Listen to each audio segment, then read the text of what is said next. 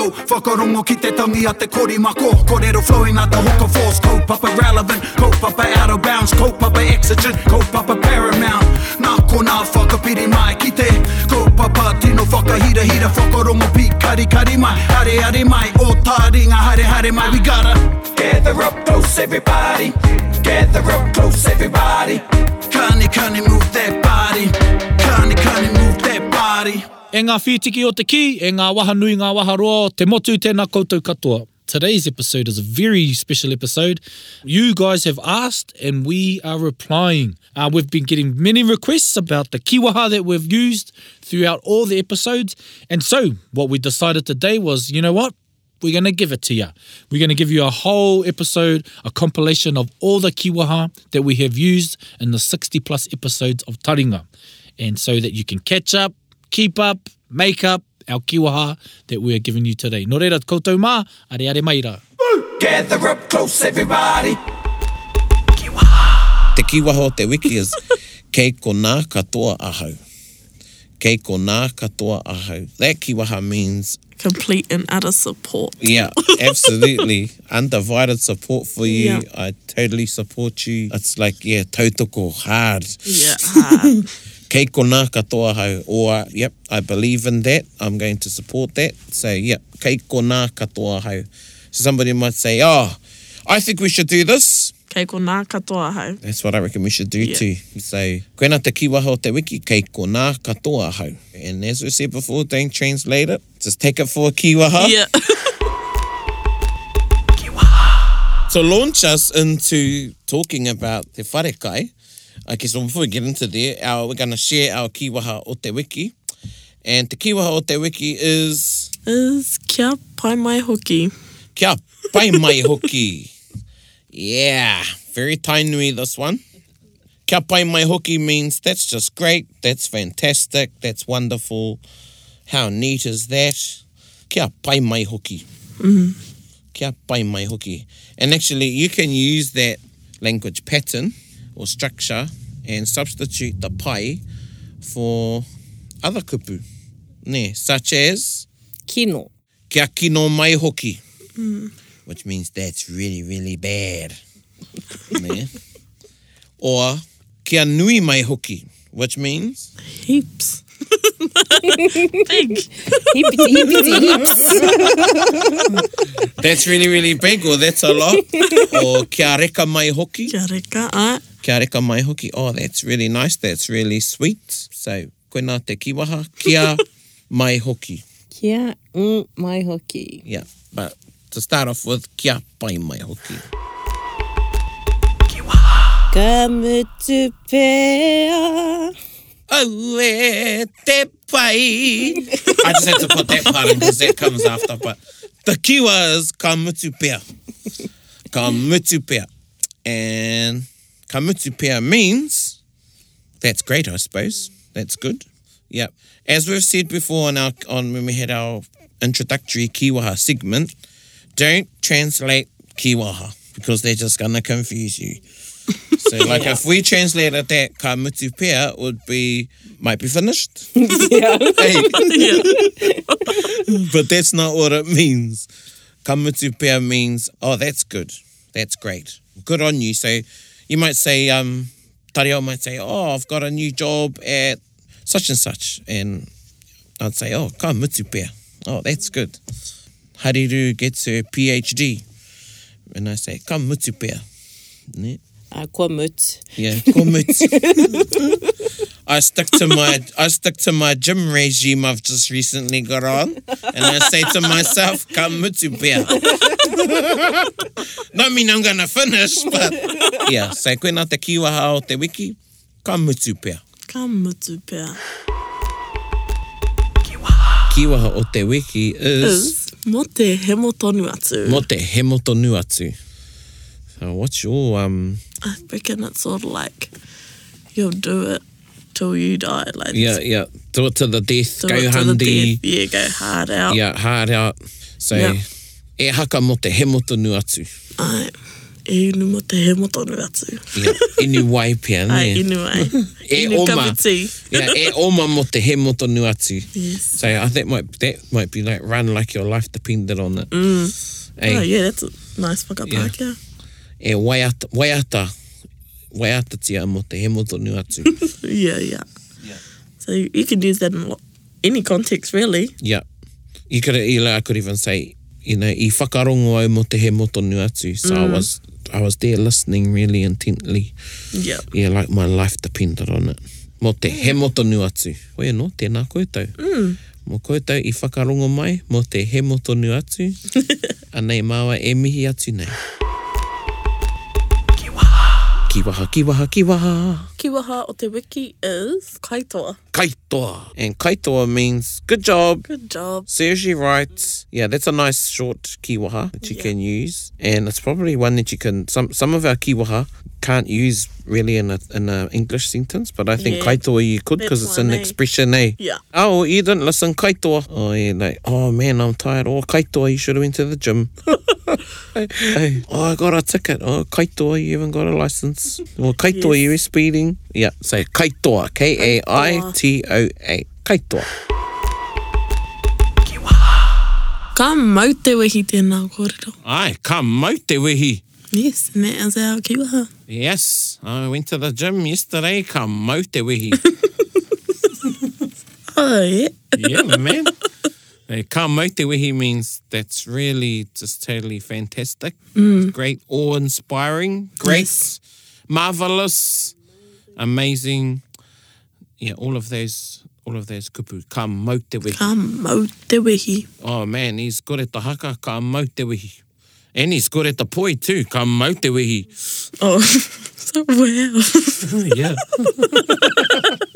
so koina tā tātou Ah. kiwaha e te iwi, ka mau te wehi.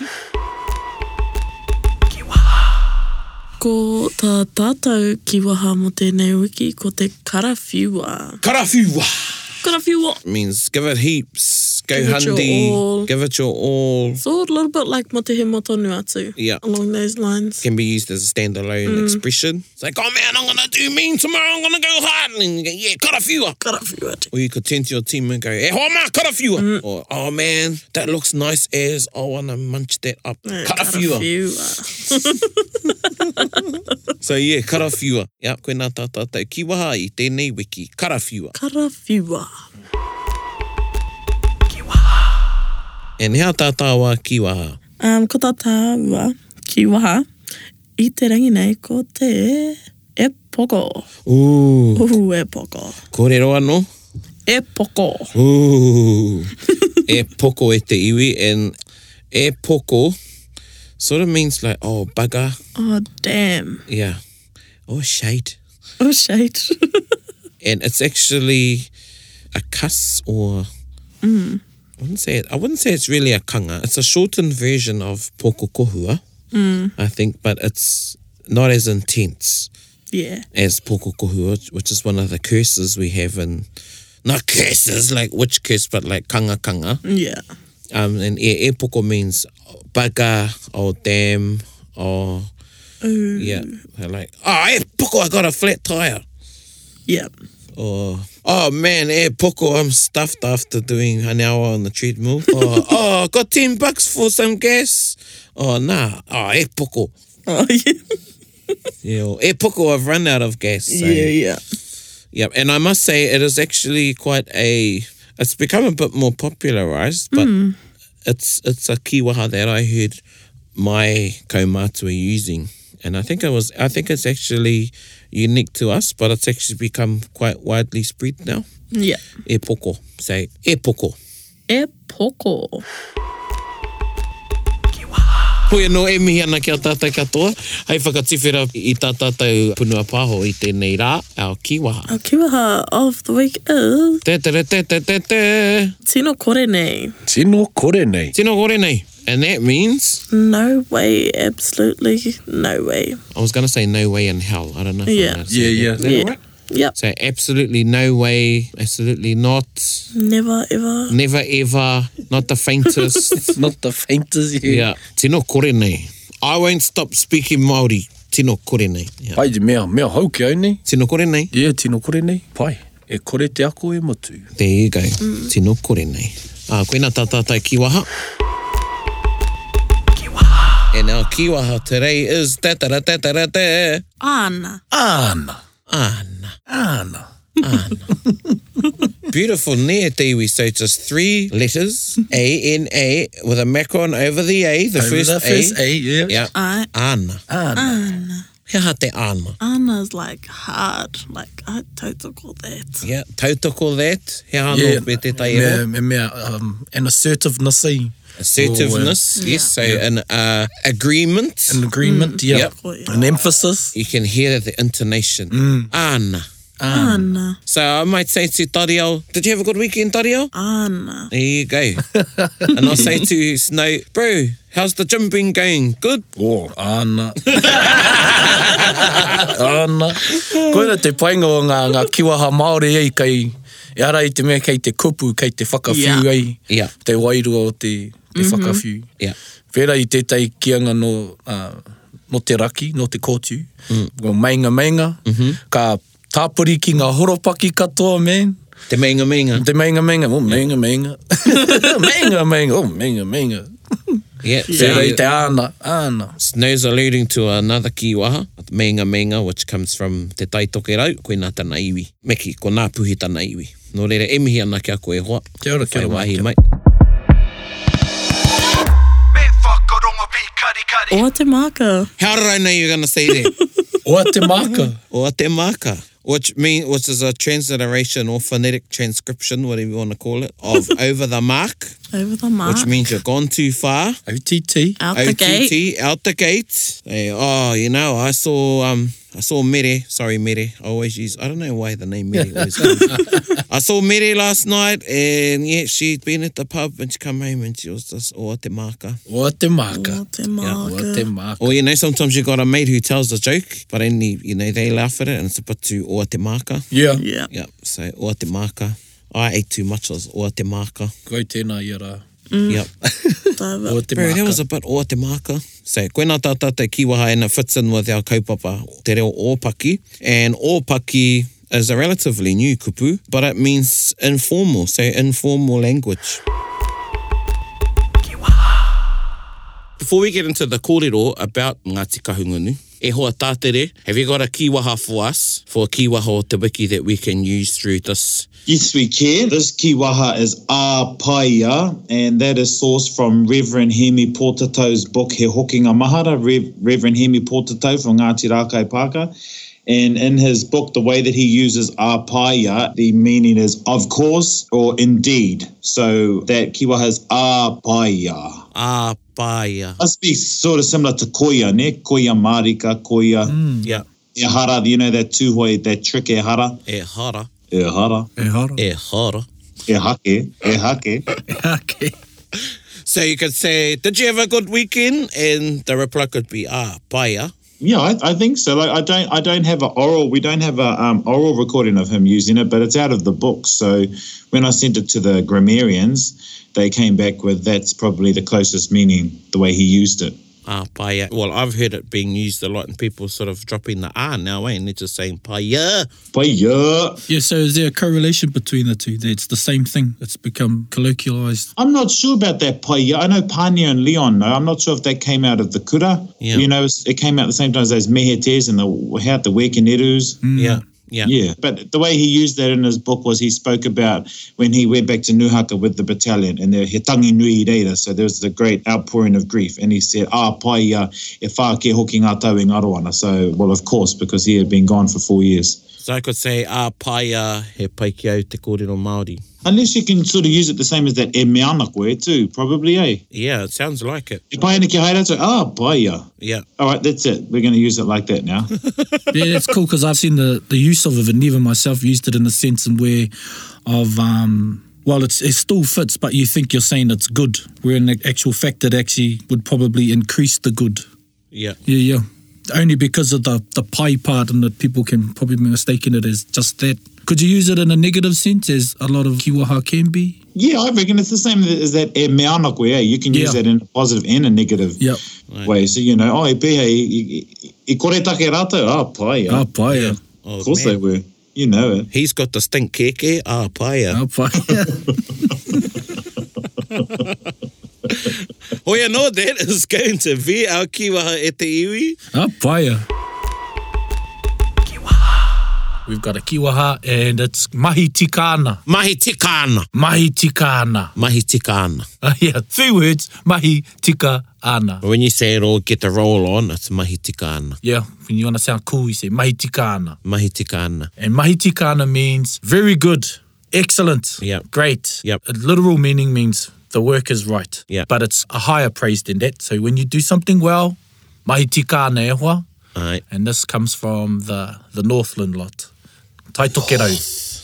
the Kortu, north of the wall. North of the wall. North of north of the shore. North of the shore. And our Eh, kiwaha o te wiki is kangangaro. Angangaro. Let's go with Kangangaro. Kangangaro, and maybe because we've got Pania here, and she's a Kiwaha extraordinaire, and Kangangaro hails from our waka, maybe she can give a little whakamarama about what Kangangaro means. Ka ngangaro. Ka ngangaro. Timothy actually first taught me or made this kiwaha known to me through a, ku- through our kurereo. And according to Timothy back in the day, about what, 14, 13, 14 years ago, ka ngangaro, to him he was told by our kuia of uh, Tainui and Tariki Nui anō hoki uh, that ka ngangaro was a mihi to somebody if they had come out and wearing really flash clothes or you know they they, they were um, flash looking whatever.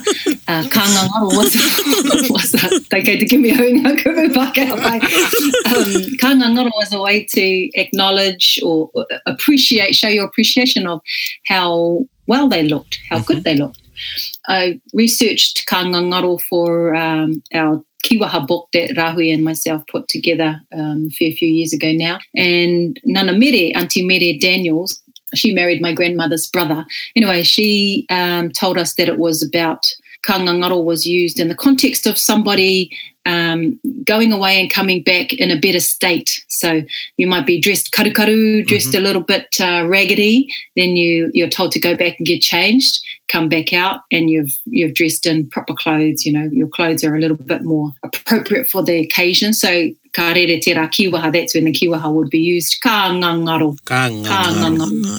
ngangaro Kani kani move that body. And we thought a good kaupapa would be the umbrella expression, which was composed or thought of by Dr. Wharehuia Moroi, is tūwhitia te hopo.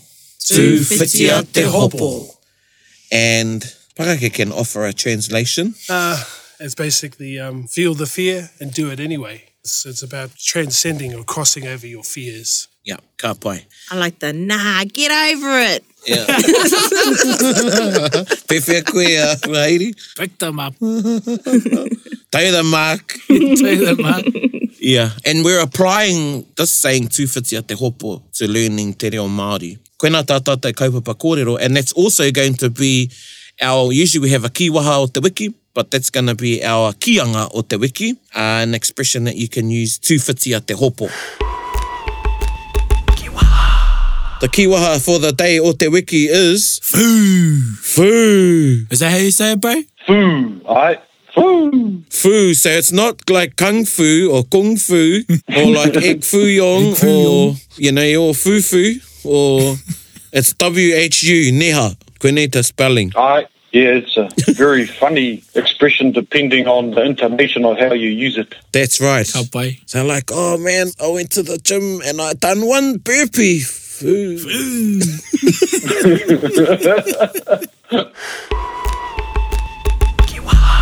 Ko tā tātou ki waha mō tēnei wiki, koe eke. Koe eke. And koe eke, you can use this in lots of contexts. One could be you've had enough to eat and you say koe eke, I'm full. And another way of using it is when you've reached the point in the discussion that there's no more to be said at that time. Uh, so koe eke, a tātou kōrero i tēnei wā. So koe nā tātou ki waha, koe eke. Apo, pai ake te koanafe. Ko na whakapai. Ana, kei a koe. Man, we've been mincing through the kiwa. We've been getting through the kiwa. The hardest ones is to find that find the ones that we haven't done. That's right. Mm. We've done a lot of kiwaha mihi i te tangata and some sort of, you know, like that, you know, praise people and there's some sort of, you know, there haven't been sort of like any kiwaha that sort of... Nothing degrading. Yeah. Yeah. So you're going to learn one today. So you learn one today just to spice it up. Yeah, because it wouldn't be you know it wouldn't be language if you did it. Yeah. And there's and it's sort of I wouldn't say it's a swear word, but it's something you say when you, you might be a bit peeved off at somebody or so our kiwaha today is kai a te ahi. Kai a te ahi. Kai a te ahi. Which um actually you can translate this one means food of the fire. Food of the fire. And pretty much means that's all they're good for. Yeah, might as well chuck them in the fire. so it is it is actually a bit of a bit of a curse, bit of a you know, bit of a kofete, bit of a so be very careful when you're using it. And I suppose an expression in English that'd be the same as kayatehi would be what do you think? I think um, through different levels of severity, you Yeah. can be like, oh, tits on a ball. you know, for a easy go, but you know, there can be worse, you know. You'll, yeah. Kei a koe e tahi kōrero, he pai. so there you go, e te iwi say, kei a te ahi, so, um, oh yeah, did you hear old Hone lost his, his wallet? Oh no, mm. um, oh, Peter stole it. Ugh, Kei a te ahi. Kei a te ahi. Yeah, or someone, you know, someone, um, you know, you might be having a bit of a, well, not a road rage, but you, you're lining yourself up to get into that mean ass parking spot at the, at the mall. Yeah, yeah. Or at the shopping centre. The one just after the handicap ones, you know, Eh, the yeah, first public by the free doors. one by you're, the doors. you're next to the, you know, and you're lining yourself up, and then someone comes in and they just cut you off and go in there, and then you say, well, you might sound your breath all out loud. "Kai a te ahi." Kei a te ahi. And I got an auntie actually, and this is one. This is actually one of her favourites. And Oh, she's- Yeah, when I hear her say, man, she says it with you know, Ooh. so she's like, "Kai a te ahi." Ooh, from the pit, from Yeah. the pit of the belly. And then another one like "Kai a te ahi" is "Kai a te kuri." Kai a te kuri. Yeah, so you're only good to feed to my dog. Yeah. So there you go, e te iwi. That's te reo Māori. There's um, you know, e koena e tai kiwa, but as I said, you know, be careful how you use them. And, you know, sometimes they come into yourself. You might stump your toe or something. Kai a te ahi. You know, that's sort of like, oh, blast or don't, don't. we, we use another one too, is e poko. E poko. But, yep. yep. Kai a te ahi. Um, koena tā tātou kiwaha o tēnei wiki. Our kiwaha, it's a kianga, I guess. It's a phrase you can use and it's it's a, an expression. And it is... Kōrero, kōrero. Kōrero, kōrero. kōrero means to speak. Yep. But in this context, you can sort of use it in a cheeky way, eh? Sometimes, eh? Yeah, yeah. I know the coasties, they have a word for when people are talking a bit too much or they, they're going on about something, they're like, chalk it up, chalk it up, bro. Oh, this fish was this big, or Yeah. I stepped a half back and I was the Yeah, 100 yeah, yeah. meter trial, kōrero, kōrero. Sometimes, too, I think that kōrero, kōrero, depending how you use it, can be like, preach it. Mm. Preach. Yeah, yeah, preach. Mm-hmm. So koina tā tātou, um, kōrero i tēnei rā e oma, kōrero, kōrero. Before we launch into te kōrero mo te iwi o te wiki ngai Tūhoe, I asked Rangi for a kiwaha from Tūhoe, and you know, he did suggest Wiare, which is very, very Tūhoe. no, it's a Tainui one. and uh, the, the kiwaha that he suggested we use through this episode is... Auareake. Auareake. Auareake. Well, I must admit this kiwaha has made it into my lingua franca, yep. everyday language that I use. And how, how tō whakamāramatanga mo te auareake e hoa? Um, usually, you know, I, I- I kind of use it when I'm saying, you know, it couldn't be done or nothing happened or, Yeah. you know, you couldn't achieve your goal. Like, oh, we went there to uh, shoot a deer, auareake. Yeah. You thought you go to the gym to get muscles, get muscly and auareake. Auareake, I was already muscly. So that's a koina tātātai kiwaha e hoa ma, auareake. Well, we'll attempt to use that kiwaha as many times as we can through the episode so you can have some examples of how you can use it. So I think what's good about this kiwaha is it's a, it's a standalone kiwaha. But um, as you start learning more te reo Māori, you want to build the kiwaha into your into your language so you're using it in te reo Māori. But, um, you know, we encourage you to use the kiwaha. And um, I know a lot of people, their interest to learn te reo Māori has stemmed from hearing kiwaha, and kiwaha's a good sort of way to start. So if you've just joined us, if this is your first time you've listened to Taringa, you can go back and listen to our other episodes. Ko tā tātou kiwaha. Ai marika. Marika. Ai marika. Marika. Ooh, it's going to be a bit of a challenge, that one. Yeah, yeah, ai, marika. Tika marika. Tika marika hoki. Māwe whakamārama te ai marika. Well, kia hau nei, ko te ai marika he, it's to be excessively in agreement. Excessive agreeance. Yeah, and over, an enthusiastic agreement to something. And I like that. Enthusiastic Yeah. yeah. agreeance. Yeah. So when something, when you are certain about something, or when you when you when you support the the statement of another, it's ai marika. So I could say, someone say, oh, hui was good, eh? And, Okay, marika. Marika. Yeah, yeah. Do I have to say I before it or marika's okay? Oh, I don't know. I've, I've heard it used in both ways, Oh, but yep. yeah, marika is. I like I like the flow actually of just saying marika. Yeah, yeah, I do too. Yeah. I'm you saying there's other ways that you use it. Yeah, Kia yeah. mutu marika ngā mahi. Yeah. Mm, I think in that when you use it in that context though, I don't think it's a kiwa. eh? okay, yeah, falls into Yeah. grammar. Yeah. But I like that. I like the use of it. Yeah, like a mutu marika te hui, like when the hui is over completely. Yeah, but marika, koina, so it's Marika, at the marika. start of a sentence or a- and after somebody says something or, Mm. oh, pai taku moe marika. Pai marika. Oh, pai marika. Pai marika. Oh, what a nice guy, marika. Marika. We finish, marika. Yeah, yeah, yeah, that's another cool one. Yeah, koina e te iwi, marika. I think we've had a few taitoke rau ki waha now. Yeah, they've crept in a bit. They have. Marika. Look, I put a post up and I think we discussed it. I'm not aware, I don't know. I can't remember because we talk about so many cool things on Mm. there about um, how some, you know, some kiwaha on my Facebook. I like using kiwaha from other iwi. Yeah. I don't always stick to the kiwaha of my own people. And I feel some of the kiwaha, like marika, I don't think we've really got one in Tainui that's that short. It's just one word. So for me, it's, you know, something that's easy to use. I like the flow. I like how it rolls off my tongue. Yeah, and I support that in saying that if you allow yourself just to be stuck to the say the one iwi you belong to, or you know just the kiwaha of another, I think Mm. you're limiting yourself to the beauty of all um, kiwaha. Koina. You know because you you find an understanding of how a people learn or how they use the reo. Mm. And even there are kiwaha where there are general use throughout Māori, but because a certain iwi uses it most, it becomes synonymous with that iwi. Yeah. So it's not to say that it's just theirs Yeah. or it's not one of the other, Mm-hmm. Mhm. but you'll hear Mm. Mhm. it most commonly in, in other places Yeah. as opposed to others. It's like a buffet and you're going, oh, I only eat the potatoes. Yeah. Right, you're missing out on everything else. Yeah. That's a cool analogy. Yeah. So koia, use all the kiwaha. Yeah. Get in there, get try everything on that buffet. E yeah. te whānau. E te whānau, kainga, Yeah. kainga. Our kiwaha for this episode is Weare. Weare. Weare. I thought it was actually one everybody uses, but it's actually one that's quite familiar within Tainui. And it's an exclamation of surprise. What would be an example, Awhimai? Holy heck! Yeah. Holy heck. Wow. Yeah. So there's lots of instances you could use that. So, oh, I hear you're on a diet.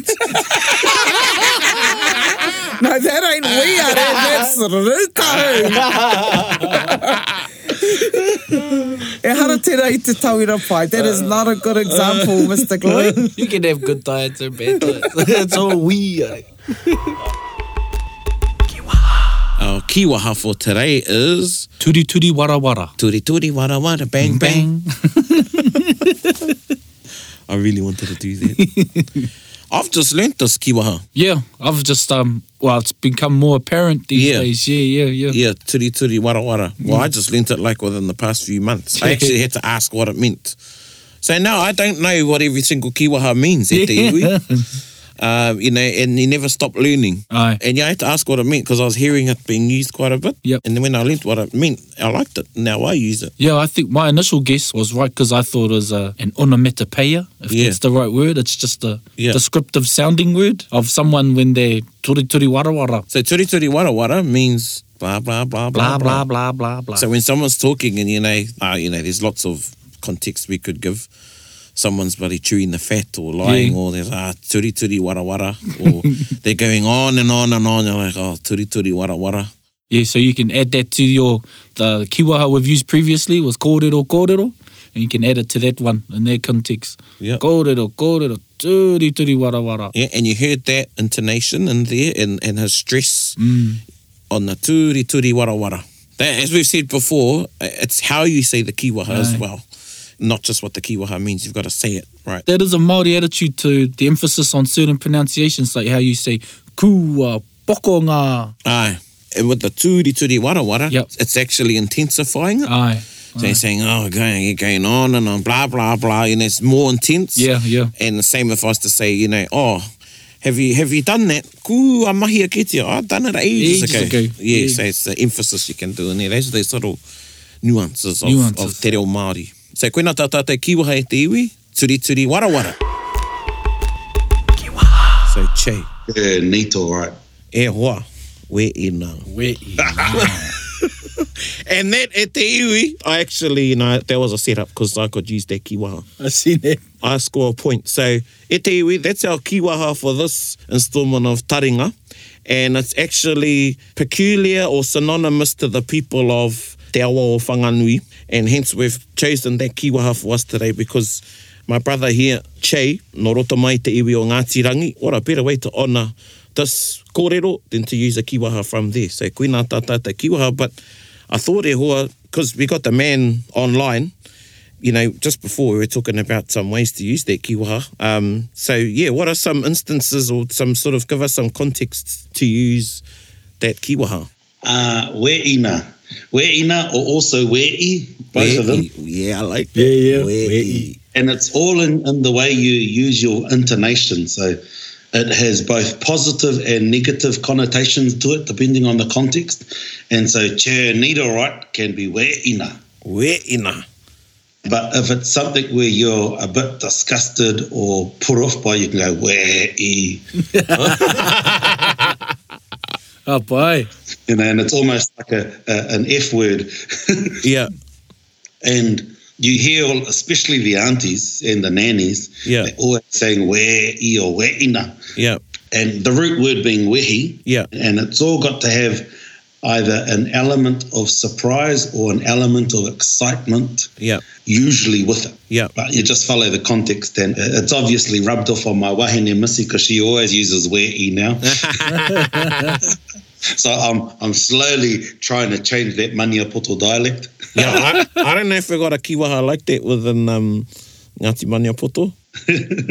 so I, I find that interesting. So I, I noticed it's either we'i or we'ina. Yeah. Yeah, and and it's all on your tone, and you just got to listen to the context because um, you know when you're not happy with somebody, you'll go where ina. Yeah.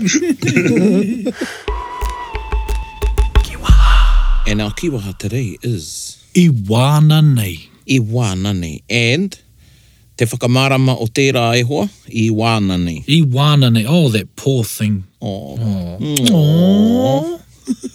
In a sarcastic way, eh? Yeah, yeah. It's best used that way. Yep, so an example would be your mate's going to trial out for, I don't know, a team, and everyone's told him, bro, you got to get fit. Makes reserve. Makes reserve, yeah. And they're like, he's like, oh, bro, you didn't get in the team. And that's when you say, and that's when you say, oh, iwa. Oh, how would you say it? Oh, iwana nei hoki. Iwana nei hoki. yeah. Iwa taku hora. Yeah. Yeah, yeah. And there's variations of that, like Yeah. saying to somebody, if you're talking to them directly, you'd say, iwauna hoki. Oh, yes. Yeah, yep. so, oh, you poor thing. You poor thing. Iwau. Yeah, Wow. e wauna hoki. Oh, e wauna hoki. Ah, yeah. I saw two brothers on the Facebook the other day. One might be listening, and he was saying how he missed his brother, Aye. his bro, te aroha and I said to them both, oh, i wā kōrua I wā kōrua oh, nei you hoki. two poor things. Te mahau. So again, you can, there's another variation of it, i wāu na hoki, to, the, to one person, i wā kōrua nei, i wā koutou nei, and of course you could say, i wā rātou nei. And if you're a bit confused about the ahau koe ia and rātou mātou, and you're not quite at that point in your te reo journey, we recommend you join one of our um, great programs at Te Wānanga o Te Aroa. Aye. Nē te Puaheiri. Aye. Um, we have a plethora of uh, te reo programs for all proficiencies. Mm. Absolutely, from level one right up to level rangi tūhaha. Rangi tūhahanga. And actually, we're not doing product placement or anything, but um, this is a Te Wānanga o Te Aroa sponsored podcast. So, Just saying, just saying. Yeah, just saying. So um, you can jump online, twa.ac.nz, and check out some of our programs on there. And our kiwaha this week is... E hara. E hara. E hara, e hara. E hara, e hara. E hara in the world of kiwaha, I like that phrase you used before. In this context, e hara means absolutely... Certainly. You bet. Yeah, indeed. you bet. Hard. Yeah, e rā kōrero katoa. so for those you of us just learning te reo and finding out e hara is a form of negation, Yeah, in te ao kiwaha, it's the opposite. yeah. But it again comes to the tone, how you use. So like, um, oh, far. Did you like that movie we saw the other night? E hara. E hara. yeah, far. Yeah, it was mean. Yeah, yeah. Yeah, absolutely. Yeah, and e hara, e hara. Yeah. I remember the first time hearing this and just learning about e hara i te mea and then asking a, a friend of mine who is from Tuhoi, which they use it quite a quite a lot. And I asked him a question and he replied with e hara and I was confused. Yeah. I was a bit I was a bit kerfuffled Hey. about it. I was like, oh, what have I said wrong? Yeah. But in that instance he was agreeing. Yeah, just just as another example too, maybe not a kiwaha, but I think we've talked about how kaore is used Aye. in the same manner in a lot of the examples you'll see in our mō te te Aye. and haka, kaore te aroha i ahau, meaning the, the love within me or pa- compassion within me, longing within me is intense. Aye. But yep, e hara, e hara. E hara. So koe nā tā tātou kiwaha e te iwi, e hara. Is it ao o? And the answer would be aua. Aua. Aua. And aua is our kiwaha. Aye, kia ora. You might hear a lot of those today. If Crown asks me, is this an A and O? I'll just go, Yeah. yeah, aua. Me too. And sometimes, you know, Snell be just going on and I'll be going, oh, aua. "Oh." hey, hey, Brownie, hey, Brownie. Aua. Real easy. That's a good, easy um, kiwaha. That's a standalone kiwaha. Mm. So you don't necessarily need to use it in a sentence. It's an expression of, well, not knowing really. Yeah, not knowing Yeah. that you're applied if you don't have Yeah. an idea. Yeah. Yeah, yeah, No idea. yeah. You don't know. Still no idea. Yeah. And you say, oh, aua. Aua. Yeah, yeah. Yep, and you can add, you can even add a hoki Mm. onto it to even make it a bit more, you know, aua hoki. Aua hoki. That's like I really don't know. Yeah. And you can even put an e before it, Aye. so you can say e aua. Yeah, aua. Yeah. You can hear a lot of people sometimes they just go, oh, Yeah, o. oh, yeah, yeah, yeah. Definitely, that's another rendering of aua is Aye. o. O. O. So there you go at the iwi. Um, you got aua, e aua, aua ah, hoki. Aua ah, hoki. and O. Ne, but just using Owa is where you should probably start with.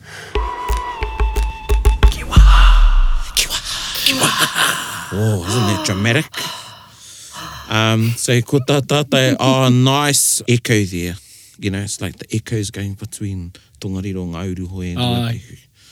Um, ko tā tātou ki waha, i tēnei, i tēnei wiki kei, kei a koe ki la, tā tātou ki waha ki anga rānei. Ai. Ai, ko te kianga o te wiki. Sorry, it's Eng- English, ne? So the uh, phrase of the week, tika tērā? Mm. Mm-hmm. Ai ua, ai hau, ai marangai. It is quite a prominent saying in Ngāti Tū Wharetoa. It's usually mentioned whenever our beautiful female mountain Pihanga, which is in the Mātāpuna on the southern side of Lake Taupo, it is usually mentioned alongside her. Mm. So you would usually say uh, pihanga, aiua, aihau, ai marangai, which basically means that she is multifaceted, but she also bears a lot of the wind, the rain and the hail. And you liken it to a woman that you can either use it as, I would say, my mother actually is a woman who is like bihanga, ai ua, ai hau, ai marangai. And my father often uses that term to describe her because she is a woman that can bear all of that, all of that, and that can also represent ai ua, ai hau, ai marangai, meaning that she can be fierce like the wind and strong like the hail, like te ramuahua. So that, that kind of uh, wairua to it. Ai. Kia ora. Tēnā koe. Ai, yep. I know women like that. Me too. Yeah.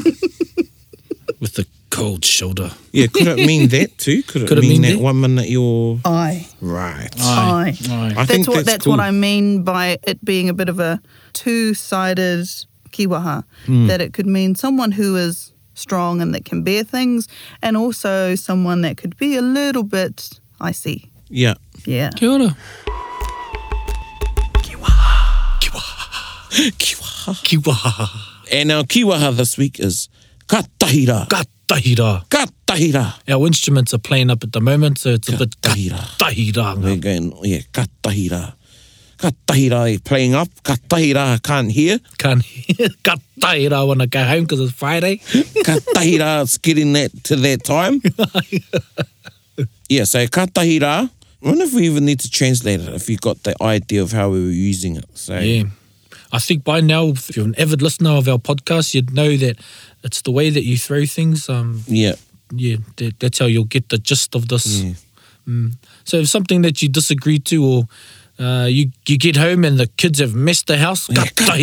Katahira. Yeah, or you go out, you know, go out for, for tea with poor Haiti and then, you know, you order and then he's like, oh, bro, I haven't got any money. And you go, katahira. Katahira. Re E te tonu koe ka pēnei.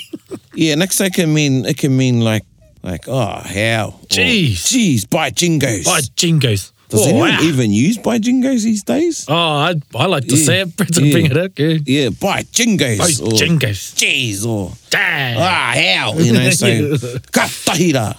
Where's your shoes? Ah, katahira. Yeah, oh, late again. Katahira.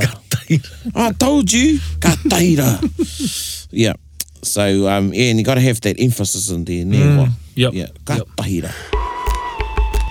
Kiwaha. Our kiwaha, mo tēnei wiki, is an expression of compassion, an expression of love. Sincerity. Yeah, sincere. Nē, ne kiwaha tonu is kāroha hoki. Kāroha hoki. Koena tā tātou kiwaha i tēnei wiki, kāroha hoki, kā aroha hoki. Ne, kā aroha hoki.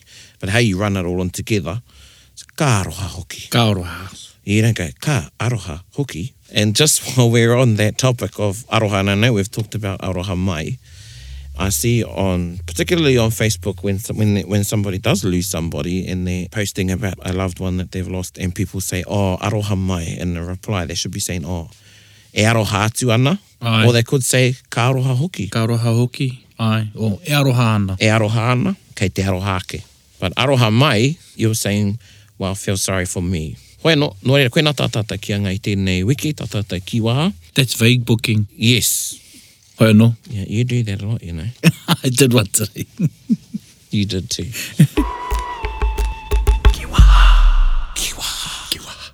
Nō reira, ko tā tātou kiwaha e te iwi. Kei tua o tā wauau. Kei tua o tā wauau. Kei tua o tā wauau. Actually, this is a kiwaha I need to use more of. Yeah. With some people. Because I, I do use it sometimes. I have a little crack up too when I use it.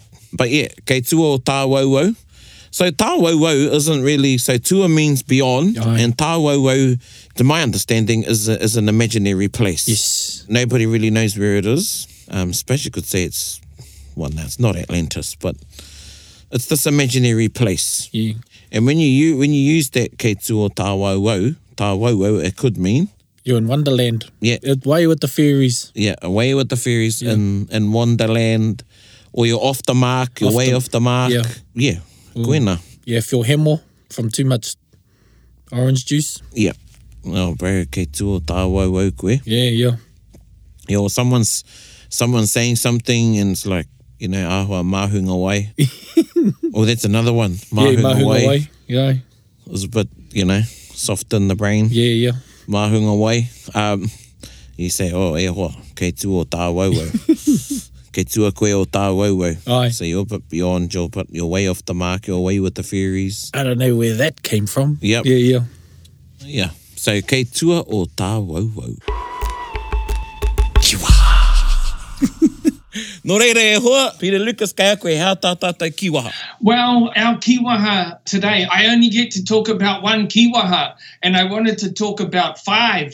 And, uh, so I decided what I'd talk about was ano yau and ano kiau. But ano yau ka tīmata tēnei kaupapa a tēnei haora. Engari, i tīmata kē i te hawhi pāre, a pā, a hawhi, a hawhi pāhe o tēnei haora. Ano iau. So, you know, basically it's just like I thought something was going to happen. Mm. Ano ia hau ka tīmata tēnei, uh, tēn, tē, tēnei wāhanga i te, te kaukaraka i te ata. I thought something was going to happen. And the ano kia, I hoped something was going to happen. Ano kia hau ka hoki mai a mama a pōpō.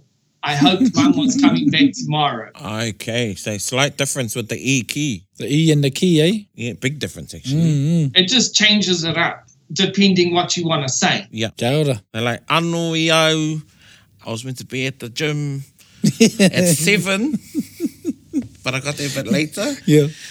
And ano ki au, ka tai ki te wharea kina kina a pōpō. Ka pai te.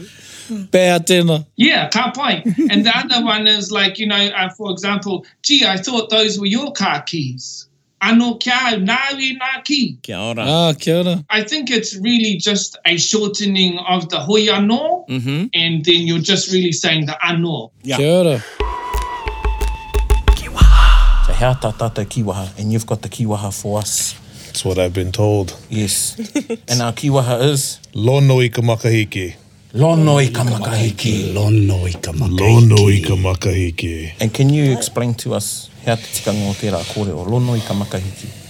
Lono i ka makahiki is a call out that we have on Koho'olawe um, that we, we use to rally around uh, during the makahiki season. Uh, Lono is our god during makahiki season that we pay tribute to, and uh, we use the, the name Lono i ka makahiki as a way to sort of um, gather ourselves around whatever we're doing at the time to close out our ceremonies. We could call out Lono i ka makahiki, and it's just it's just our way of showing that we know who Lono is, and then Lono responds Mm-hmm. back with his uh, Ho'ai Lona, I don't forget whatever, his signs that um uh, that he's listening in one way or Mm-hmm. another. So, yeah, that's that's our Lono i ka makahiki. So Lono i ka makahiki. Lono i ka Lono i ka makahiki. makahiki. When I was thinking about that, I was thinking, huh. And your kōrero from last week talking about Matariki and our guest, I was thinking, get you. I found a kiwaha that pertains to that, which is kia koe hoki. Kia koe hoki. Kia koe hoki. Get Kia koe you. hoki. Kia koe hoki. Another rendering of that you might might hear in Rātoki is hei a koe hoki. Hei a koe hoki. Hei a koe hoki. So get you, kia koe hoki. Koena tā tātou kiwaha e te iwi, uh, e ngai taringa, kia koe hoki, kia koutou hoki, get you fellas. Get you fellas. Taringa, taringa. Anei tā tātou kiwaha, kei a koe mote. Kei a koe mote. You can say, either say kea koe, keaia, even keo, depending on the context. So you could say, puaheiri kea koe mo te hianga, which means you're just the most cheeky bugger, I know. Yeah. You're the one for cheekiness. yeah. Hmm. Yep. Oh man, I'm going to give that translation a 10 out of 10. Kia You're ora. the one for cheekiness. You're the one man Oh. or Or you could say, you know, kea koe mo te tunu kai, so you're really good at cooking. Keaia mo te tito, he's just a blinking liar. What are some other ones? Ke aia mo te amu amu. Uh, just always bloody moaning. Yeah. Now, these are all hypothetical e te iwi, so Yes. yeah, so you can use it in a, both a positive and a negative. Mm. And just before, Pakake actually said, you know, you could actually karata mote. kia ora. But yeah, so we'll just leave it with the kei a koe mote. Hoi anō koe nā tā tātou kiwaha e hoa mā e te iwi kei a koe mote. oh, look, I'm mixing these sound effects up. So if you don't know, I've got this cool as keyboard, sorry, ka, ka kōti te au mō te tahiwa, and I've got all these mean as oro taunaki on this keyboard. And, you know, kei te arohau ki taku hoa kia, kia te puaheiri nei, because he hasn't got one. He's got to put up with me pushing whatever I like on him. I might give him a turn one day. One day. A tōna wā. A tōna wā. A tōna and, wā. that is, and that is our kiwaha. Kia ora. E hoa mā, a tōna wā. So a tōna wā means there will be a time, there Mm. will come a time. Basically, that's what it means, a tōna wā. And you heard me use it then. I said, you know, a tōna wā, I'll, I'll let him have a tattoo on the keyboard. In time. Yeah, all in- it can mean all, in good Mm. time. All in good time. Yeah, all in good time. Um, there will be a time. Yep. And while we, I know a lot of people use matewa. Aye. And matewa is inferring something's going to happen, I suppose. Well, no, it is. And and I think we've taken matewa has come from a longer sentence, which is matewa ka kite anō tāu ia tāua. Aye, aye. Ka pēnei, because ma means through time this is going, This to, is happen. going to happen, But it's become now it's become normalized and is now sort of like the new ka kite anō i a koe. Aye, aye. You know? And um, you can use a tōna wā in the same respect. And actually, it's probably a bit more classic, I would say, and traditional a tōna wā. So, you know, someone could someone could say to you, oh, well, ka kite anō i a koe. And you can say, ai, a tōna wā. A tōna wā. Yeah, a tōna wā. And by saying a tōna wā, and for, and for those that are learning the a o and uh, tāna, tōna, and, tō, and tāku, tōku, don't get mixed up with the tōna. You're going, whose wā is he talking about? Yeah, yeah, yeah, yeah. Don't Hey. go, just uh, be subjective. Yes, that's right. and as I said, this is a kiwaha. Yes. So there's lots of instances you can use it, um, a tōna wā. Mm. Um, so koina and a tōna wā, ka ako koutou i te kiwaha nei. There will, there will come a time when you learn this kiwaha. Aye. I know Puhairi wants to, you know, throw a couple in there. Yeah, yeah, no, there's a few of them. You know, when you're telling your kids, oh, can I do this, Dad? Can I do this, Mum? A tōna wā. Yep, a tōna Are wā. we there yet? A tōna wā. Yeah. A tōna wā. Before we get into the kōrero, we're going to throw it over to Tima and he's going to give us our kiwaha fresh airs out of Ratanapa. so this is a goodie. Kei a koe e hoa, hea tā tātou kiwaha. Ai, e ko te kiwaha noko nei, no toku kāinga nei o rātana, Tū mā morehu. Ooh, Te mā morehu. Pai. So kuina tā tātou kiwa e te iwi, che mai morehu. And I, I think um, as we get through the episode, I think everybody will have an understanding of why that is used as a kiwa. Yeah. I roto i te, i te, so kuina tā tātou kiwa. Che mai morehu. Kiwa.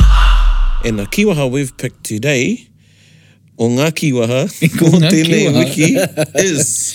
Kei runga no atu. No reira, koe nā tā tātou kiwaha. Kei runga no atu. Kei runga no atu. Kei runga no atu. What does it mean? I was taught kei runga no atu means you're just amazing, you're just up there. Kei runga no atu. Mm. Yeah. Engari mō tēnā. Engari mō tēnā. If I was to put it on a scale, it's a bit better than pai. Kia ora. So it, it's not the be all end all. Aye. It's not like te mutunga ke mai nei o te pai Aye. or kaore he painga, you know, like all those kiwaha. It actually means, yeah, that's a bit better or that's much better. Aye. That's much better. That's a bit better. Ah, yes, yes. That's the wairu of that kiwaha. So if we're looking at it literally, you can see eh, it's kei runga no atu. So it's just, Yeah. just a bit above from where you were before. Yeah, on the Kiwaha degree scale, Aye. it's better than Mateaha. Ah, yes. Okay. So it sits in between there, Yeah. there and Otaio. Yeah, I would say. Mm. So, an example, perhaps, I used to do this. Yep. In this other job. and now I do this. And now I do this with my clothes on. Kei runga no atu. Kei runga no atu. or someone's maybe you know maybe people are singing and and there's- everyone's flat and then they give another go and only one person's flat. Aye, aye, aye, tika. so there's room for improvement, eh, with Kei Runga no atu. Yeah, yeah, it's re- absolutely. It's not, but it's not the, you know, the absolute greatest. Yep. And some people use it. They're like, keirunga no atu. Yeah, keirunga no atu. yeah, Like- different, you know, it's different to ko koe a runga Aye, and aye. korunga tēnā is Aye. one you'll hear in, in the East Coast, korunga tēnā. But um, keirunga no atu means, yes, that's a bit better, that's much better, but it doesn't mean that it's the be-all, end-all, it's Aye. the absolute best. I think we have to be mindful in that because, uh, yeah, understanding the scale of things, eh? There is Yeah. a scale. Yeah, and when I say that's better, it's not the kangangaro that's better. Ah, Okay, From yes, when yes. you've gone from you've improved. Yep. That's yep. that's different. It's a different, yeah. Yeah, yeah. So Yeah, yeah. kei runga no atu. Ai, kei runga no atu o ku mohioranga mō tēnā. Kiwa. Hea tā tātou kiwa. Au e taukiri e. Oh, kia ora. Au e taukiri e. Ai. So au e taukiri e is an expression of compunction. It's an exclamation. That's a, and depending on the context, what that explanation is. So it could be grief. It could be excitement. Hmm. Mm. Could be anger. Au e taukiri e. Oh, well, if Motai says so, I suppose it must Yeah, be. yeah, yeah, yeah. So au e taukiri e, and you do hear it in um, a lot of our traditional waiata, and you hear it in haka, and you hear it in whaikōrero, um, but particularly waiata. Uh, but you do hear it as an expression, an exclamation, as Pakeha said, expressing grief, loss, deep feelings, Ai. and those feelings can be anger. So yeah, au e taukiri e. And sometimes it can be, yeah, an expression of, you know, you get sort of um, startled by something Ai. you know, about something what somebody said or a situation or anything. So koe nā tātātai kiwaha e te iwi au e taukiri e. Au e taukiri e. And so, you know, au e taukiri e and au e taukiri e, is that just a semantic variant? Is it? Tribal, eh? Tribal. I think Tairafiti, a taukuri. Ai. Yeah. Yeah. Yeah. Ka pai. Tei Rāwhiti taukuri, I think mā tātua taukuri. Yeah. Which is interesting because they go with the U this time is usually, you The know. ai. Yeah, yeah, yeah. Yeah, yeah, yeah. Um, so koe nā tātātai kiwaha i te iwi.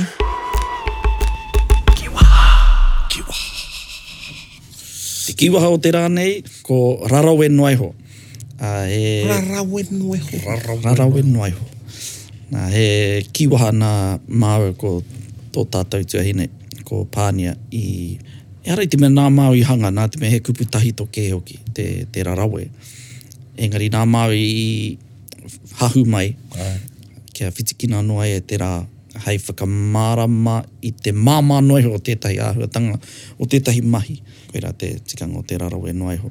Rarawe noiho. Rarawe e noiho. Easy, easy as that. Easy as that. Easy as So that. sort of like same as piece of Piece cake. of cake. Piece of cake. Rarawe noiho.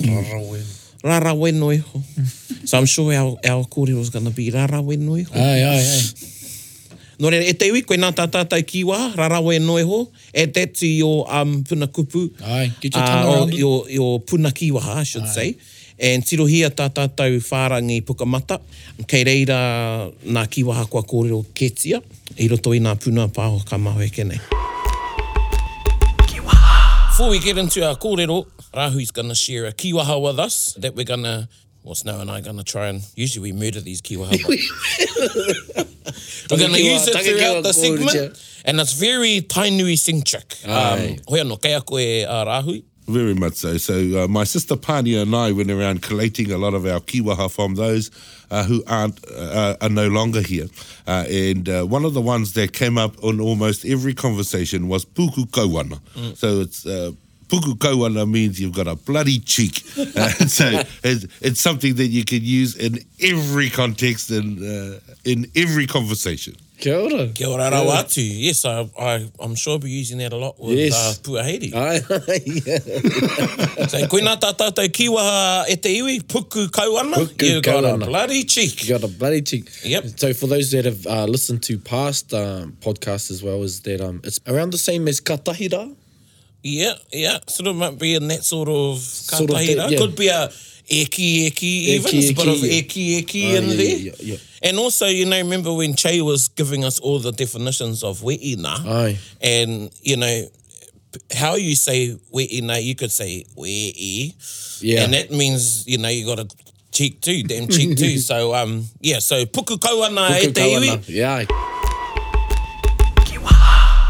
Ko tā tātai kiwaha, mā tērā kāha. Mā tērā kāha. Mā tērā kāha. I te tātari au mo te oro kaputa. Ai. Nō reira, ko tēnei ki waha, ai he paku wero i roto, ai. ki te puta i tētahi tangata, tētahi kōrero, uh, ka mutu e whakaro ana ko e kāre te rā mahi, e whakaro nei ia, uh, kāre te rā mahi e whaihua, Ai. o koe ne te rerenga ka whiua, mā Ai. tērā kāha. Ai, kei he te hua i e nā mahi. Ai. E o e nā whakaro rā. Koina. Ai. Mā tērā kāha. Uh, ana e tai ana tērā kiwaha, tērā weke weke. Uh, mā au kāha, mā koutou kāha. Uh, engari, i tēnei kiwa, uh, kia aroa ke tātou ki te rerenga nei, te kiwaha nei, mā tērā kāha. Ai, nō reira, ko tō hoape, e kōrero mai ana mo tāna whai te tehi kaupapa hauora, e haere ana ia ki te whare whakapakari tīnana, Nā ka mea, oh, e hoa kai tāre ki te whare whakapakari tīnana. Oh, e hoa, mā tērā kāha. Ai. E kai tunana koe i e nā kai kino nei. Ai, koina o ki, nā, koina te tehi tauira. Uh, nō reira, ai, koina, koina tā tātai. Ki waha e hoama, mā tērā kāha. Mā tērā kāha. Pakaru ana te tero o te tīkaukau, he kiwaha tērā mo te ki o te puku. Ai. Nō reira, hea te tī kaukau, hea te pī kaukau. He hei hei. He hei hei. He Ai. tame hei hei. Hei aha te hei hei. Hei hei. Hei hei. Ai, nō reira, he kupu anō mo te hei hei. Engari, te rātu anō te kiwaha nei, ana, pakaru ana te pūkoro. Ai, ka pai. Pakaru te pūkoro, kua pakaru te pūkoro. Nā, mara mana koutou, kāre o moni, ne? Kāre o moni, ka haere puta atu ki te tao tō hoa. Ai. Ia e tiro tiro ana i ngā toa ka pakaru tō pōkoro. Ai, pakaru te roke. Pakaru te roke. Ai, pai Pakaru te roke, ko pakaru ana te roke. He oho rere tēnā? Ai, Ai, ai. he oho rere. E nui ngā korongo ai, ai, ai. Kei te Ar- horopaki Arao nea. na horopaki. Ai, ai, ai. Mm, mm. Pakaru mai te kata. Pakaru mai te kata. Nā, nā, ka tino puku kata koe. Ai. Engari, me pēhea tētahi puku kata i tēnei kaupapa. Nō reira, tātou mā, ko te kiwaha i tēnei rā, e mate ana ki uta. Nā, e hangai ana tēnei ki te horopaki o te moana. Uh, inā rā, kararu ana te waka ki te moana tonu, me ki, ki te moana pipipi. Uh, ka tino raru koe, ka tino mate koe. Ne? Nō reira, e mate ana ki te moana, he tino raru ka pā mai, ne? Ai. Nā runga i te mea he uaua ki te kemi oranga, i te mea kei te moana koe. uh, he uau aka ki te whakatika i te waka, me, me kei te moana rawa koe. Uh, engari, mehe mea kei uta, kei uta tonu te waka, ka mutu te whakaro mo te kupu, te whakamahinga o te uta i tēnei kiwaha. E hara i te me uana te waka ki te whenua tonu ki Ai. uta rawa, engari, e tata ana ki te whenua. nei. Ai, kei, kei te whanga tonu. Ai, koe nā Kare hoki. anō koe ka puta i te mātārai. Koina, Ai. ko uta tonu tērā. Ai. Nō reira, mehe me mate ana ki uta, a e raru ana, engari e tai ana te whakaora. Ai, tuka. Ne? Nō reira, ko tētahi horopaki pia o te whakamahi i te kiwaha, i te nāia nei, a ko nei pia ka wehe koe i te kāinga, ka rongo koe e he ana tō motoka. Ai. Uh, aua, e he ana te wīra he harawa rānei, ka me, oh, e oa, kua, kua he te waka. Nā, ka me tō hoa, oh, ke te pai, e mate ana ki uta. Ne? Nō Kei reira. te taone nui. Ai, Ai, kei te taone tonu. Koina, kei te taone tonu. Ai, e tata ana, tata ana tau ki tētahi toa whakatika waka. Ana, ana. Ah, ka pai, pai. Nā ka haere rānei tāua ki te hoko kai. Mm, mm. Nā, ka mea o māku e haute. Ai. Ngāri, e tama te, ka toro ki taku pūkoro, ei, ko ware ware au taku kāri. Ka mea koe, ah, e pai ana. Ki te e tonu ma- koe ka pēra. E mate ana ki uta. Kei konei ahau e. Kei konei ahau, kei konei ahau. Nō reira, koe nā tātātou kiwaha e hōma, e mate ana ki Mm. uta. Pai tēnei, mea hou ki ahau, nei engari, e pai.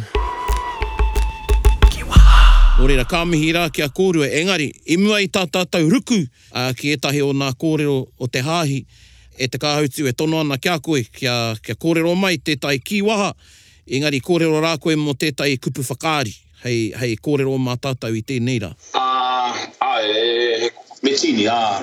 Ene tere āwhata. Ene tere āwhata. Mm. Hmm. Ah, ene tere. Ko au, ko tōu atu ai haerere e nei i mua i tau aroaro. Āwhata, ah, kia mau ki aku whakahau, ah, e ora ai koe. Ene tere āwhata. Ene tere āwhata. Ū, pai ki ai te tangi o tērā. Ai, ai, ai. Rarawe noiho. Ei, koutou mā, rarawe noiho. Kia koe hoki, lono i ka makaiki. Man, there are so many kiwaha that we have gone through. I hope all of you are at least choosing one or two that you are using.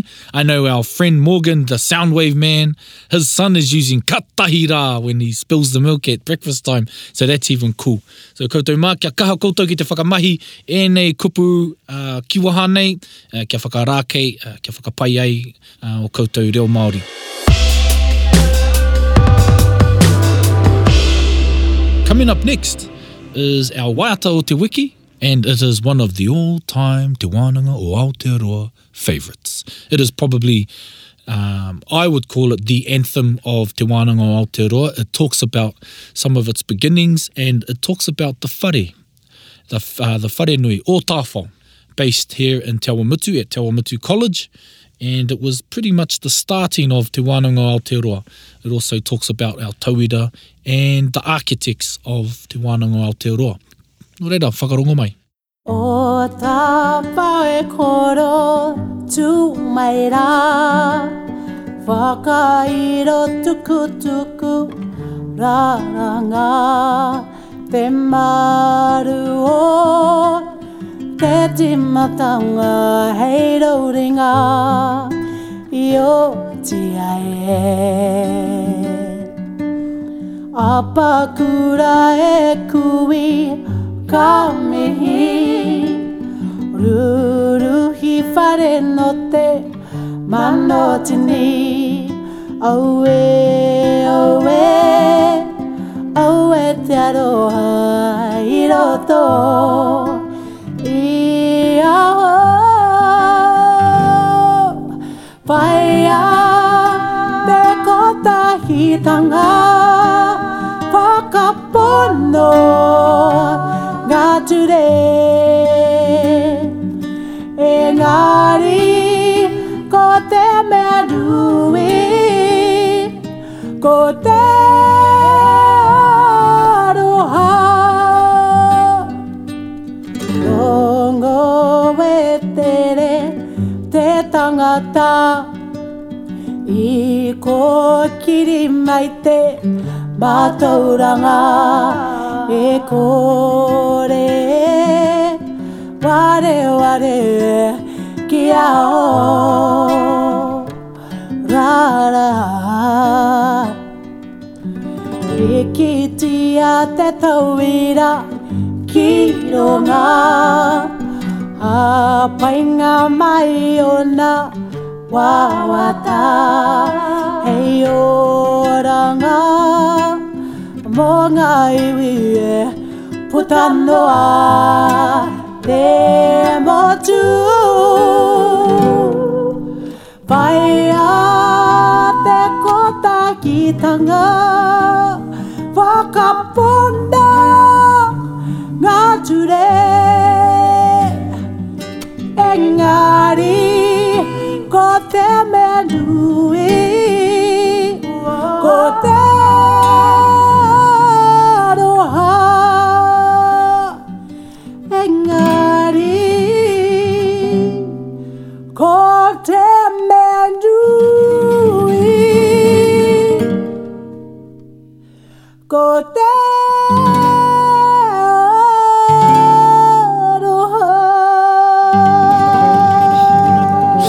Oh, Excuse me, dusty in the room at the moment. What a beautiful rendition. It struck me right in the heart. and that was from the beautiful Henemua Pohatu with her uh, sweet soul sounding voice and the beautiful mellifluous uh, flamenco guitaring skills of Noel Carr Reed.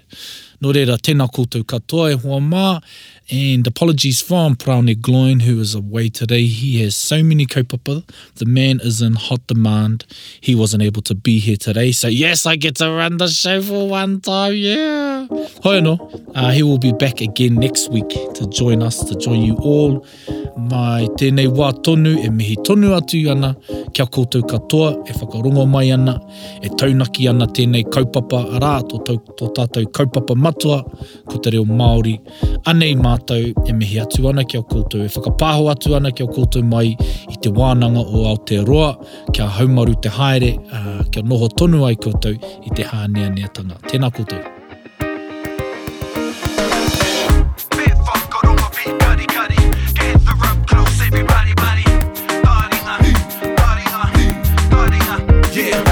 Whakarongo ki te tangi a te kori mako Kōrero flowing a te hoka force Kaupapa relevant, kaupapa out of bounds Kaupapa exigent, kaupapa paramount Nā ko nā whakapiri mai ki te Kaupapa tino whakahira hira Whakarongo pi kari kari mai Hare hare mai, o tā ringa hare hare mai We gotta Gather up close, everybody. Gather up close, everybody. Kani kani move that body Kani kani move that body Taringa, brought to you by Te Wānanga o Aotearoa. To listen to more episodes, search for us on your podcast app and subscribe. Taringa, whakarongo mai.